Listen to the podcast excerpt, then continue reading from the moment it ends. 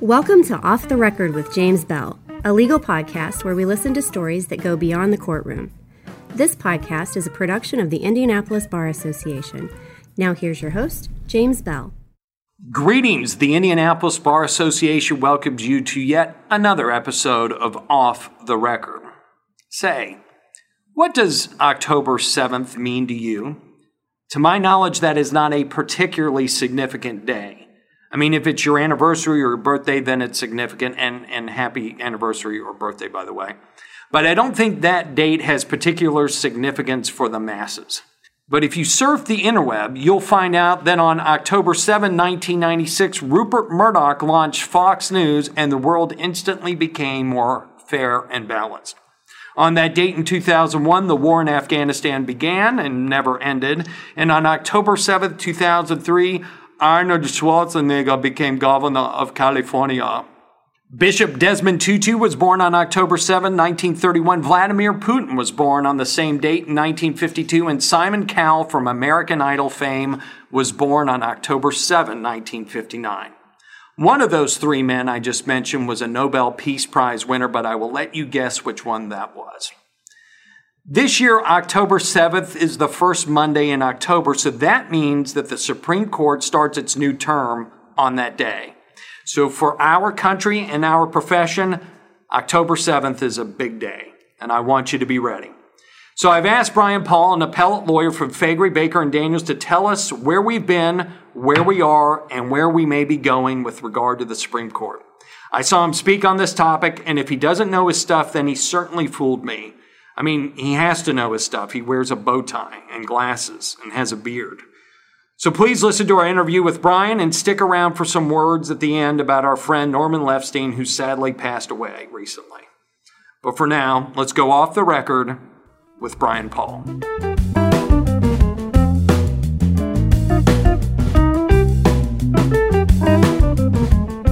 Greetings, Earthlings, and welcome to another episode of Off the Record.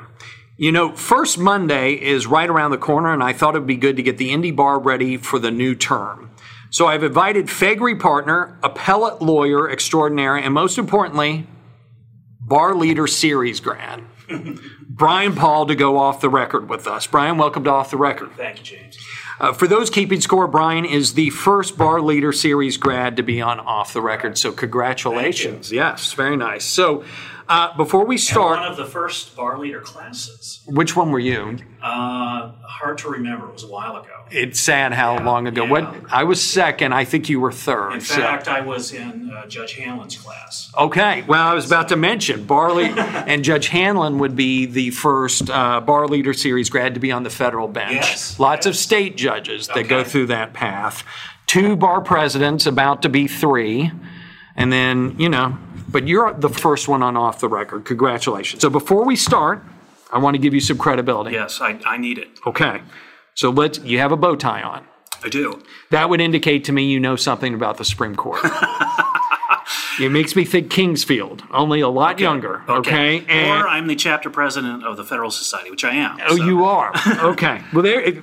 I didn't even know that. That's not on your website. Why is that not on your website? Oh, it is. It is. no seersucker suit today. No, that no, would no. have. I should have. I mean, you're a Vanderbilt grad. I know, I know. This is where I began wearing bow ties. yes, So, you're a sort of a Southerner. You're Yeah, you sort were of. you were Atticus in an appellate uniform. My you know? family is from Wisconsin, but I, I consider myself a, a transplant in a way. So you look like a pro- professor with your beard. Your hair's a little long, so I figured you would know this stuff. And and besides all the other things we've just said, I heard you and Judge Hanlon, again a bar leader series grad, Jane Dall Wilson and Daniel Pulliam from Faegre speak on the topic of last term with the Right. U.S. Supreme Court, and the place was packed. And it, it was really interesting. And so uh, I was thinking you could share some insight Yes, here. happy to be here. So, first question is a softball. Why are you so interested in what happens with the U.S. Supreme Court? Because you're kind of a junkie, right? I'm kind of a junkie. Uh, I am interested in appellate decisions generally, and particularly at the Supreme Court for a couple of reasons. One, it- they are important to my practice as an appellate lawyer. I need to stay up on uh, the case law at the highest court. Two, I learn an incredible amount when I read the Supreme Court decisions. They are so incredibly thoroughly reasoned. Uh, they give me ideas for my own cases, and I learn how to improve my own arguments. And then finally, you know, uh, I, we have found, and one of the reasons we do the presentation that you saw is that everybody, uh, all lawyers, to one degree or another, have some interest in the Supreme Court and what they're doing, no matter what their practice is. And so, uh, as a result of that, we do an annual Supreme Court roundup. And so, I just generally need to stay up on the case. I mean, citizens, just non lawyers, are also interested in this. Yes. It determines who they vote for for president sometimes. It does. So let me take you back to February 13, 2016. Mm-hmm. Justice Scalia passes away on a hunting trip. Congress is concerned that there's an empty seat, and so Scalia is quickly replaced by Merrick Garland. Correct. So, how does that work out? How's Justice Garland doing? Justice Garland is still Judge Garland. It's still Judge Garland. Yes. Yeah, I'm sure he's doing fine, right? he is doing just He's not wondering what might have been. right. No, I'm sure not. So Neil Gorsuch eventually, we were trying to remember, sometime in 2017, replaces Scalia. Um, before he becomes a justice, what what do we know about Justice Gorsuch? Because I think, or excuse me, Judge Gorsuch, because I think sometimes we find people Yes. change when they become to the come to the Supreme Court. You know, uh, what we knew about him is that, first of all, he was a highly regarded 10th Circuit Court of Appeals judge. Uh, he had also been a Kennedy uh, clerk, and he was a highly regarded writer uh, in the vein of Scalia. Scalia, he had a, and has sort of a uh, a verve to his writing, sort of a man to man personal style, and uh, he was noticed for that. And so in 2018, not quite at the beginning of the term, Judge Kavanaugh joins as a justice. Everything I know about Judge Kavanaugh came from Saturday Night Live. Okay. So, you know, what do we know about him? You know, taking away the Devil's Triangle, Squi, all that other stuff. You know, what do we know about him as a judge before he gets on the Supreme Court bench? Well, another Kennedy clerk, just like Justice Gorsuch, but in contrast, not a Westerner, a very much an establish, establishmentarian Easterner, uh, grew up in D.C. in the political culture there, uh, and uh, taught uh, classes at Harvard. Very academic in his approach, not quite as known for his writing, but highly regarded as a judge. I- I didn't realize both of them. Maybe I knew that and forgot, but I knew Kavanaugh was a Kennedy clerk. How are they like Kennedy and how are they not? Because Kennedy was the swing vote on Yes. most sort of social issue cases. And he had a libertarian streak for a guy that was appointed by Reagan and was considered a conservative. How are they like Kennedy? How are they not? Well, interestingly enough, I do, they do not have the libertarian streak that Justice Kennedy has, or at least not as strong as he has. Uh, and they are both different from each other. Um, Justice Kennedy was conservative, but he was a swing vote in cases involving many social issues, gay rights, abortion, things like that. I don't think that Gorsuch and Kavanaugh will be swing votes on those issues. They are, however, uh, similar to Justice Kennedy, swing votes in their own rights, but different ways. Uh, Justice Gorsuch uh, is not infrequently a, a swing vote in criminal cases, in uh, civil libertarian cases involving criminal procedure and the like. Justice Kavanaugh has likewise proved a, as a swing vote, but there's no discernible pattern to his swing votes quite yet. He was a swing vote last term in a case involving Batson, the case that says that you can't uh, strike a juror uh, because of his or her race. He uh, concluded that, there had been a Batson violation in that case, voting with liberals. And he was also a swing vote in an antitrust case in uh, involving Apple. and voted with the liberals in that case. Uh, but you know, he has been on the court for such a short time that it's really hard to pick up a pattern in terms of when he will be the swing vote. And so let me just sort of jump in to last term. You know, let's talk about the big cases from the 2018 2019 term. You know, the big case that I remember last summer reading about it it. seems like around July 1st you get a big, you know, there's the the Obamacare decision Yes. or there's a was a gerrymandering Yes. case. My understanding is the court said something to the effect of this this isn't our call. Right. Okay, T- tell me what happened and how did they let how what how did they get to that decision? Well, this issue has been sort of uh, floating around at the court for some time. And uh, several years ago, Justice Kennedy wrote an opinion which suggested that there might be a test by which the court could determine whether there was too much partisan gerrymandering.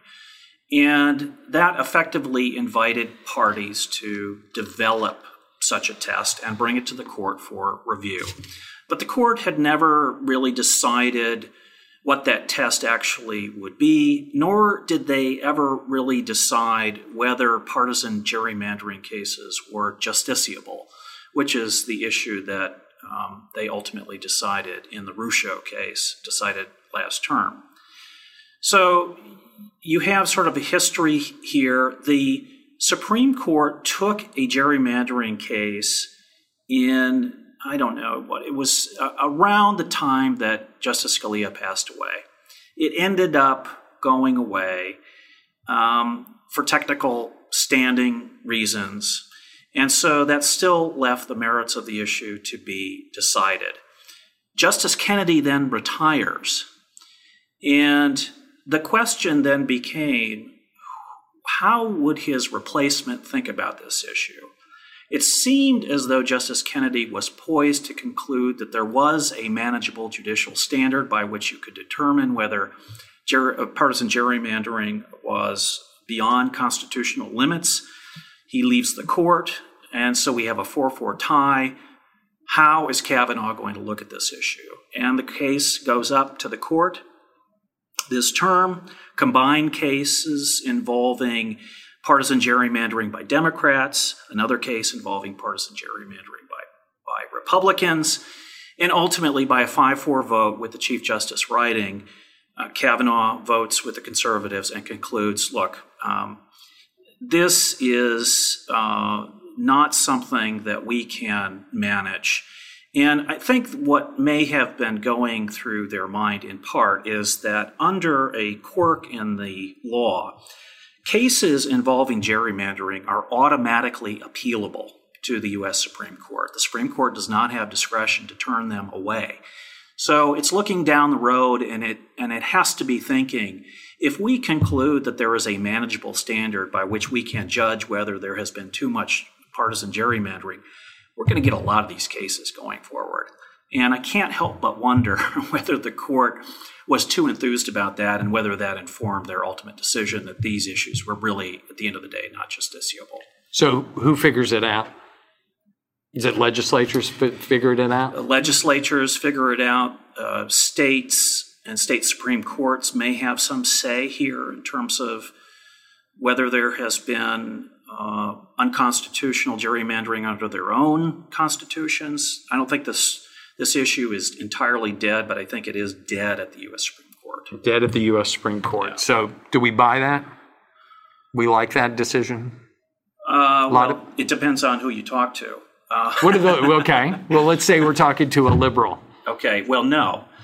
Uh, in fact, uh, Justice uh, Cavan, uh, excuse me, Justice Kagan read her dissent from the bench, and apparently uh, there was quite a bit of emotion in her voice. She was highly upset by the conservatives' decision in this case, and you know she had a lot of passion for the issue, as I as I think that a lot of um, people of similar ideological stripes had passion for the issue.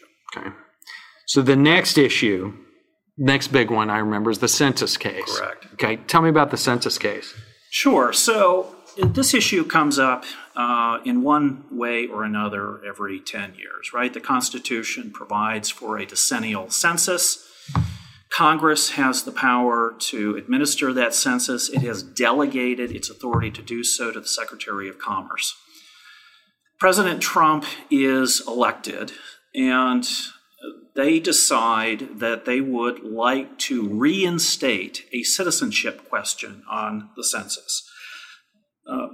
Citizenship had been a question on the census in one form or another for a period of about 200 years. But there was a break uh, from that practice for some time prior to Trump's inauguration. He uh, instructed the Secretary of Commerce to figure out a rationale for asking that question. Apparently, the Secretary asked the Department of Justice to make a request to him for citizenship data. They did so, saying, We need this data, Secretary of Commerce, to enforce the Voting Rights Act. The Secretary of Commerce says, Great, that will be our rationale for reinstating a citizenship question. Predictably, um, a variety of plaintiffs sue, including a number of states, including the state of New York. And their basic argument is look, we know when we ask about citizenship, it depresses the response rate, which means you have a less accurate census. That can't be constitutional. And that's ultimately what the Second Circuit holds. The case goes up to the U.S. Supreme Court the administration says, look, we need a decision on this immediately. Excuse me, the Second Circuit did not decide that. The District Court in New York decided that. The, the administration said to the Supreme Court, we need a, a decision on this immediately. Let us leapfrog the Second Circuit. Let us take our case directly to you. We need a decision immediately because we need to begin printing census forms. And so we need to know whether we can ask about citizenship. So the court says, fine. They take the case and in a fractured and, to my way of thinking, very odd decision written largely by the Chief Justice, the majority concludes that everything uh, that the secretary did was appropriate under the Administrative uh, Procedure Act. He acted reasonably, gave a reasonable rationale, uh, but then at the very end of the decision, the last couple of pages, the chief decides uh, that the reason he gives for reinstating the citizenship question is pretextual, false. And so, what they end up doing with four conservatives dissenting, they send the case back to uh, the secretary and say, uh, it, you know, by all appearances, what you did looks appropriate, but it was kind of a made up reason. So come up with a better reason. And so then the question was well, is there time to do that and, and litigate this new reason before the, the census forms have to be printed? And Trump, of course, immediately suggests that, oh, yeah, we're going to come up with a new reason and uh, everything will be fine. But shortly thereafter, backs down, and so this issue goes away. And so there's no citizenship question on the census. Um, query whether it will come up in another 10 years. I suspect it might, depending on who's president. Okay. And then the next, to, in your mind anyway, the next biggest decision is the Hyatt case, correct? Correct. And not because of the facts and the law, but sort of what you see going on in the periphery. Correct. Right? So it, it, it's exemplary of what is going on at the court. So that case involves sovereign immunity. Can a state like California be sued in another state's court. So a guy uh, uh, who lived in Nevada sued the state of California relating to a tax audit in the state of Nevada. And this case, uh, in a lawyer's dream, ends up going to the Supreme Court three times. And a client's nightmare. Yeah, well, and a client's nightmare. I precisely. stole that from you. Actually. Yes. And uh, uh, so finally, it goes up to the Supreme Court for the third time, and the question is, you know, can this really happen? Can California be sued in Nevada? And the court ultimately concludes, overruling Nevada versus Hall, a precedent from the 1970s, saying no, uh, California cannot be sued in Nevada court, it has sovereign immunity. 5 4 decision, conservatives in the majority, liberals in the dissent. Now, sovereign immunity is not, to my way of thinking, a hot button issue that gets tends to get people riled up. In fact, no one really thinks about sovereign immunity other than maybe government lawyers and, and academics. Um, so, what is going on here? Why is the court dividing along ideological lines 5 4? Well, I think one of the reasons that there is a division along these lines It's not so much the dispute about whether the precedent at issue in Hyatt, Nevada versus Hall, should be overruled, although they do discuss that. The main issue is whether we should be overruling our precedents really at all. Uh, and interestingly enough, um, in a dissent by Justice Breyer, the first case that he cites, or at least one of the cases that he cites for the notion that they should not be overruling precedents, at least in the way that the majority did here, was Planned Parenthood versus Casey, which is the case that reaffirmed the core holding of Roe v. Wade. That indicates to me that the liberals are concerned that by voting to overrule any case, they are making it easier to overrule uh, cases that they really, really care about, one of which is Roe v. Wade and Planned Parenthood versus Casey. And you see this sort of pattern in other cases, and you have to scratch your head and wonder why are the parties so vehemently fighting over whether a particular precedent should be overruled when that precedent is you know, maybe not all that controversial one way or another. It doesn't evoke a hot button issue. And I really think it's the fight is not so much about that particular precedent in that involved in that case, but other cases that may come before the court in the future. So stare decisis, we got to keep the rule the way it is. Right. But if we did that for 100 years, Plessy v. Ferguson, I mean, some terrible decisions would Correct. still be on the books. Correct. But when you want, if you like precedent, you want to say stare decisis Right. as much as possible. And does that affect other cases that come before you? If you have four justices who are before sight unseen wanting to just keep the rule of law the same, Yes. that, that affects what happens at the end of that case, right? It's not just about your case, your facts, and the law. No, it affects other cases. It affects how the justices look at other cases. Um, their general views on precedent are filtered uh, through their view of certain cases that they find particularly important. So, what are we learning about? I think you mentioned what we've learned about Justice Kavanaugh and Gorsuch when I asked about, you know, clerking for Kennedy. Yeah. We're learning that they're a swing vote in some cases. What are we learning about Justice Roberts, who, by the way, Hoosier, not a bar leader series grad, but a Hoosier? what are we learning about him? Okay, yes. Um, well, one of the things you may not know, James, is that not only is he a Hoosier, but he clerked uh, at my old law firm for one summer in the early 80s, Ice Miller. Did they give him an offer? I hope so. Although I apparently he went to Hawaii the next summer to clerk, and I, you know, I can't blame him. So, And then where did he end up? He was a practicing lawyer that practiced before the Supreme Court, yes, right? he was appellate lawyer in D.C. I think for Hogan Lovells, very Okay. highly regarded. Uh, did not end up coming back to Indiana, but he did okay. He did all right. He He's did done okay. all right. So, what have we learned about the chief?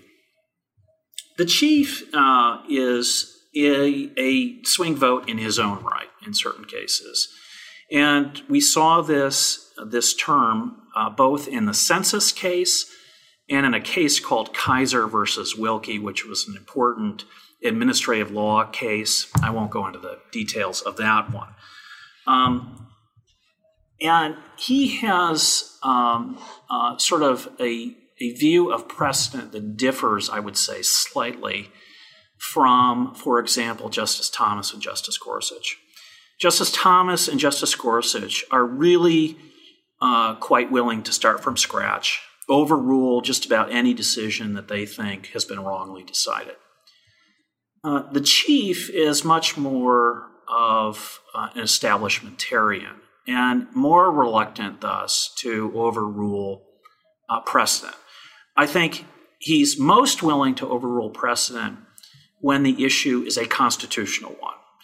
He's less likely to overrule precedent, as we saw last term in a case called Wayfair, when the problem or issue can be fixed by Congress.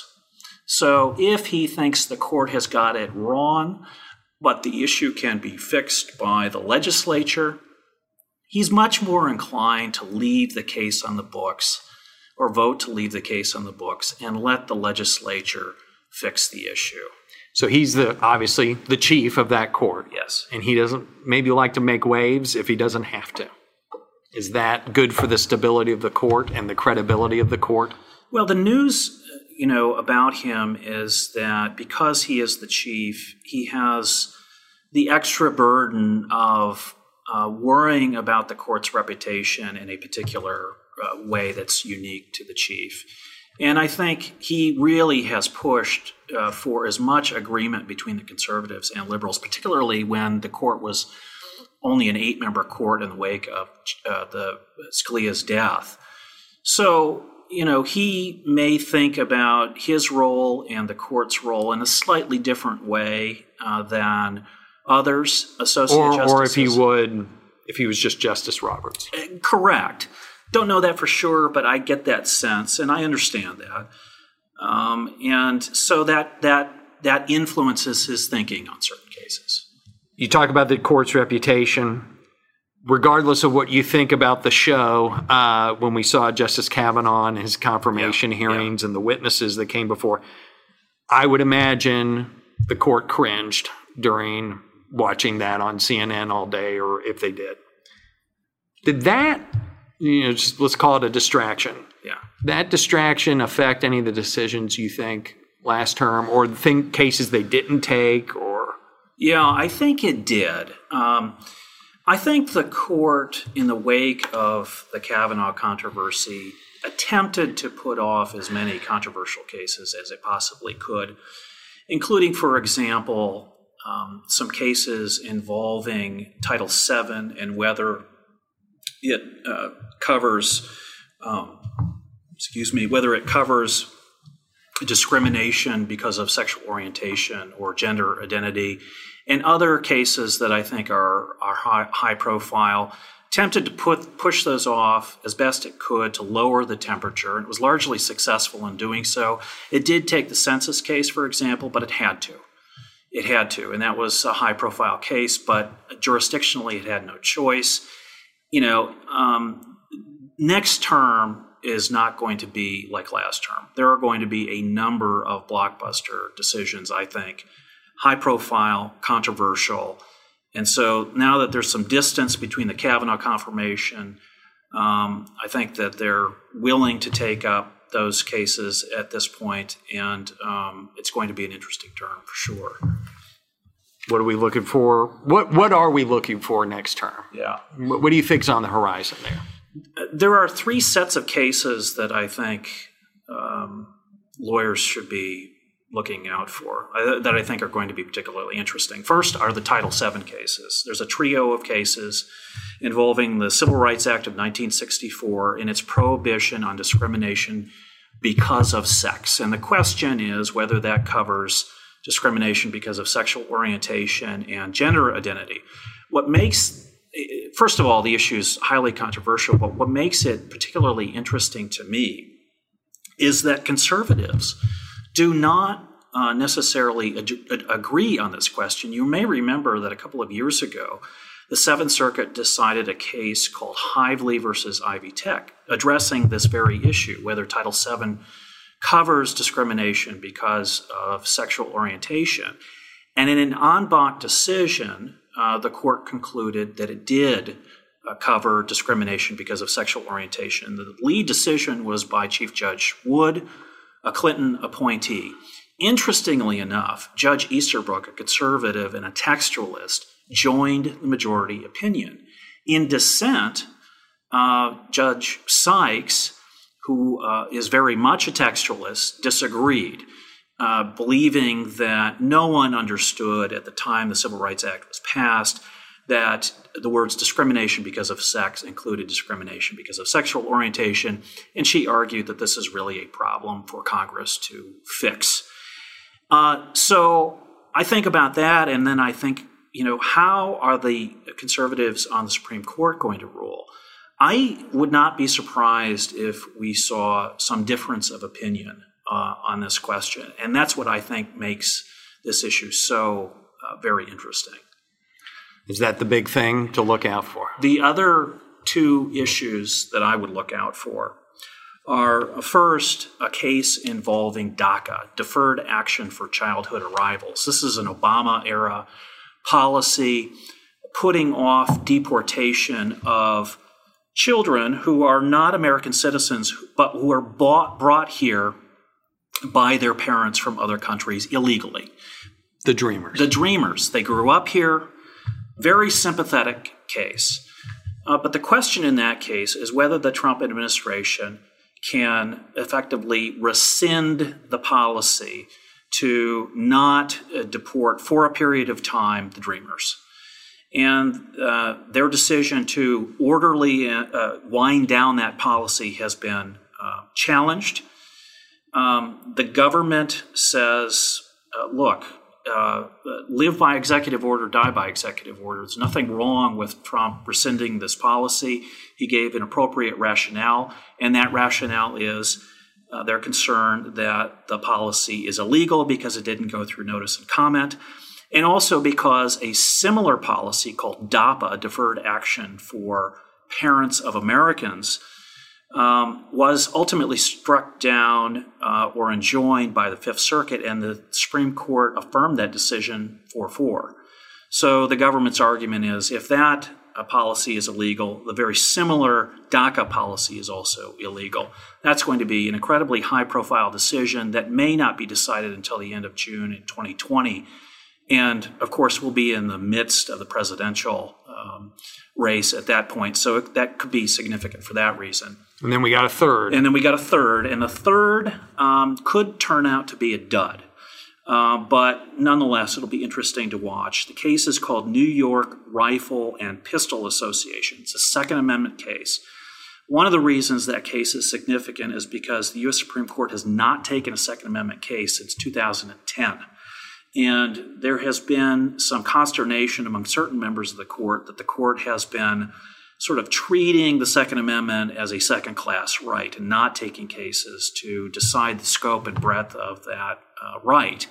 Well, finally, they take uh, one of these cases. The facts are uh, fairly simple. New York City had an ordinance prohibiting firearms owners from transporting their firearms, even though they are locked and put away in the trunk, to second homes and to uh, pistol ranges and rifle ranges outside of the city of New York. That was challenged. The Second Circuit concluded that that law was constitutional. The Supreme Court takes the case, and New York says, hmm, this may not turn out too well for us. And so they repeal the ordinance and the state of New York uh, passes more liberal laws allowing for transportation of firearms in the state. And so now they argue the case is moot. The plaintiff in that case says, well, hold off, uh, not so fast. Uh, there's nothing preventing you or other cities from passing a similar law in the future.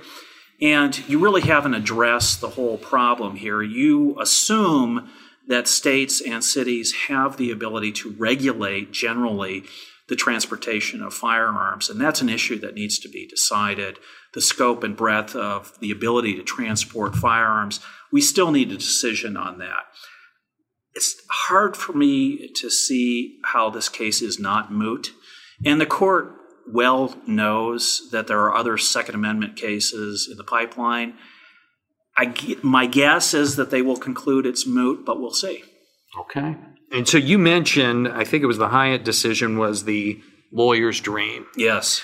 You know, there have been two guests on Off the Record who have argued before the U.S. Supreme Court. Okay. I assume it's your dream to argue before the U.S. Supreme Absolutely. Court or one of them? Absolutely. I've, I've argued in a number of different uh, courts of appeals, federal courts of appeals, state courts of appeals, but not the U.S. Supreme Court. They take so few cases And the kinds of cases that they typically take are not the kinds of cases that I typically handle. Based on the guests Yeah. that we've had, you need to take on death penalty work. Yes. Okay. Exactly. Monica Foster argued before the U.S. Supreme Court.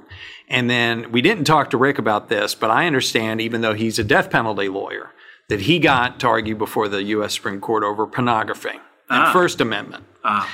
And then Scott Chinn, I talked to him when he represented the city of Indianapolis. He Counsel, he argued in front of them as well, and he told me they they give you really cool pens. Yes, that's my understanding, and uh, you know you can frame them and all of that. So Yeah. I'm looking forward to that. All right. Well, we got. How much longer are you practicing? Well, as long as uh, I can. You know, I'm I'm uh, I'm young. I've only been practicing 19 years, so I figure I got another 50 or 60. See, years I feel go. old. I've been practicing 19. Oh, right? okay. So, Yeah. um, all right, we need to get you some death penalty work. hey, thanks for being here. Thanks for sharing your knowledge. Thanks for getting us ready for the next term and first Monday. Thank you for having me. It was fun. Good. I'm glad you enjoyed it, and we can now go off the record.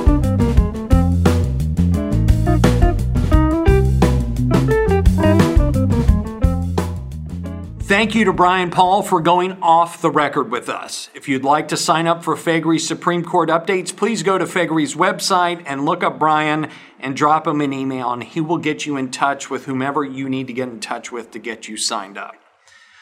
On a somber note, since we last recorded, we lost our friend Dean Norman Lefstein, who died at the age of 82 on August 29th. He was my dean when I went to law school, and he was a national leader in the push for the funding of quality indigent defense and having our justice system fulfill what he called Gideon's promise. But I wanted to tell you a personal story instead of just reading his resume. In 1997, I was a law student and I was doing decently at school, but I also felt lost. I- could never imagine using the things I was learning in business associations or civil procedure or what I learned about consideration and contracts in the real world. At least none of that stuff seemed to be relevant to what I wanted to do in the real world. And then I took criminal law and I suddenly saw hey, I could use that case or that statute to help a client. Same thing happened when I took Crim Pro, Evidence, and Con Law. I got pretty damn good grades in those classes, and I started toying with the idea of being a criminal defense lawyer. My mom was supportive, but she didn't seem too impressed by the idea. My dad seemed more excited, but I think at the time he was still mad at a police officer for giving him a speeding ticket. But lots of people told me, don't do it. Don't be a criminal defense lawyer. It's dangerous. There's no money in it. It's a ticket to hell. I could see what they're saying, so I started looking elsewhere, hoping something else would interest me, but nothing did. Then I saw Dean Lefstein speak to a small group at the law school. Dean Lefstein dedicated his academic life to criminal law. He had started one of the models for the delivery of public defense representation when he was director of the Public Defender Agency in the District of Columbia and when he led the Indiana Public Defender Commission. When he spoke to us, he spoke about his time in law school, how he did well in law school, and how he was living the dream with a job at a big firm in Chicago where he defended Allstate in insurance defense cases. Then one day he said he was sitting at his desk, working away, and then he had a revelation. He told us, I suddenly looked up from my desk and realized I didn't really care what happened to Allstate's money. And I wanted to do something I cared about. And what I cared about was people's liberty. So that was it for me. I said to myself, I got to do something I care about. And I'm lucky to say I do. I care about my criminal clients. I care about my lawyer clients. I care about what happens to them. I care about fairness. I care if my clients are falsely accused or overly accused. And I care because I don't think any person should be judged wholly by their worst act. So sometimes my job aggravates me. In fact, today it's really aggravating. Sometimes it scares me, frustrates me, but I always care about what I do. And in part, I thank Dean Lefstein for that. When a prominent member of our legal community stood up the front of the law school and said that the Sixth Amendment matters, in my mind, he muted all of the people who told me not to do criminal defense. In fact, I can't even remember who those people were at this point. So I hope you go to work and do something you care about today. As lawyers, we get to care for a living. Not every profession could say that. And thank you, Dean Lefstein, for having an effect on my legal education and my life as an attorney. Your nudge in the right direction will always be appreciated. And thank you all for listening to Off the Record.